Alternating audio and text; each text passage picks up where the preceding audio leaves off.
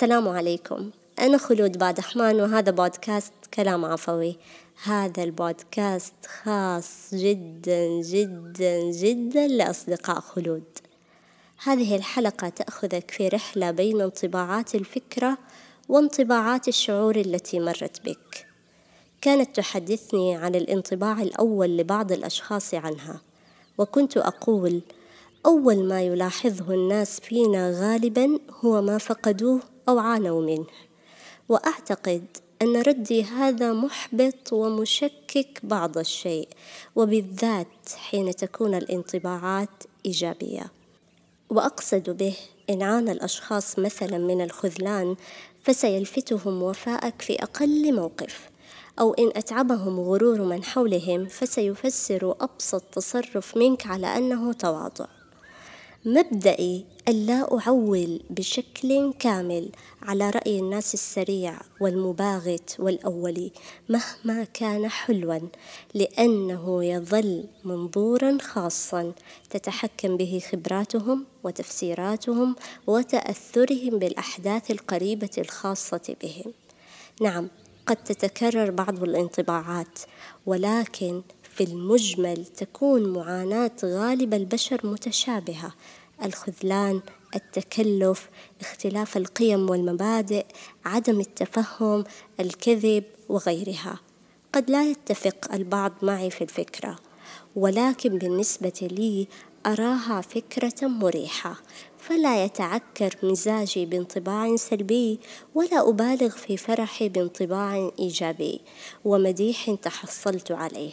وأصل منطلقي هنا لكي لا تأسوا على ما فاتكم ولا تفرحوا بما آتاكم.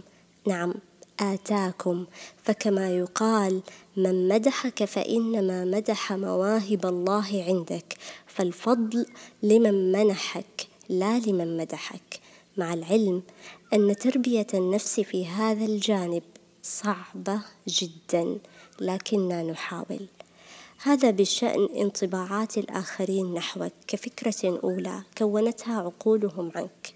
ولكن ماذا عن الشعور حين يؤخذ الناس بسحر بداياته حيث يبدو زهوهم واضحا فيه فيبالغون في عاطفتهم ويرفعون سقف توقعاتهم ويحلقون بآمالهم بعيدا وترى كل ذلك في رقة تعبيراتهم ولمعة أعينهم وأريحية تصرفاتهم إلا أنه عليك ألا تنساق وراء العاطفة بلا تمهل وألا تقاومها أيضا ليظل الأمل حيا في أن يبقى شعور النظرة الأولى حين تكون النظرة الألف.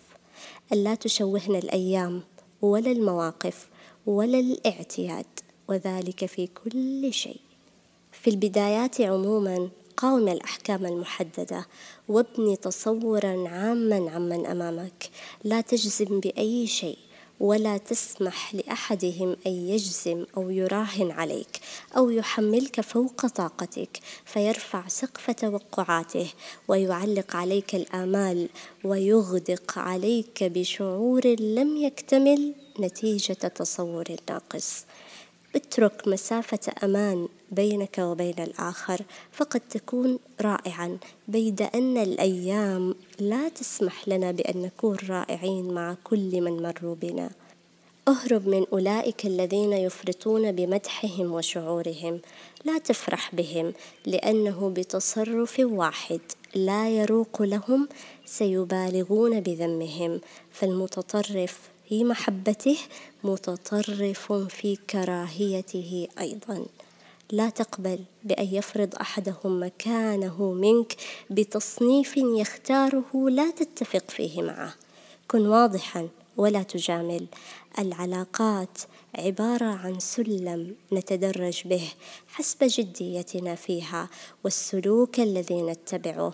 ومن الطبيعي ألا تبدأ علاقاتنا برتبة عالية نمنحها للآخر والأصل هو المعرفة فالزمالة فالصداقة فالخلة وللمعرفة حقها الذي لا يسقط عند أهل المروءة.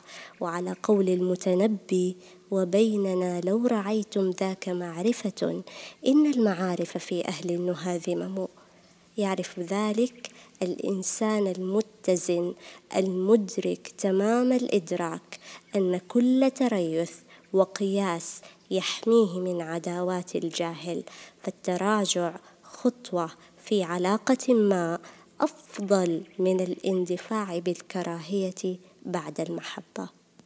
سيظل لكل إنسان طريقته الخاصة في تلقي انطباعات الناس عنه وستبقى لبعض الكلمات أثرها الخاص ربما لمعناها أو لمكانة قائلها.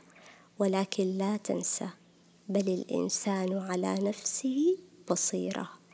أنت أدرى بنفسك. شكرا لاستماعكم.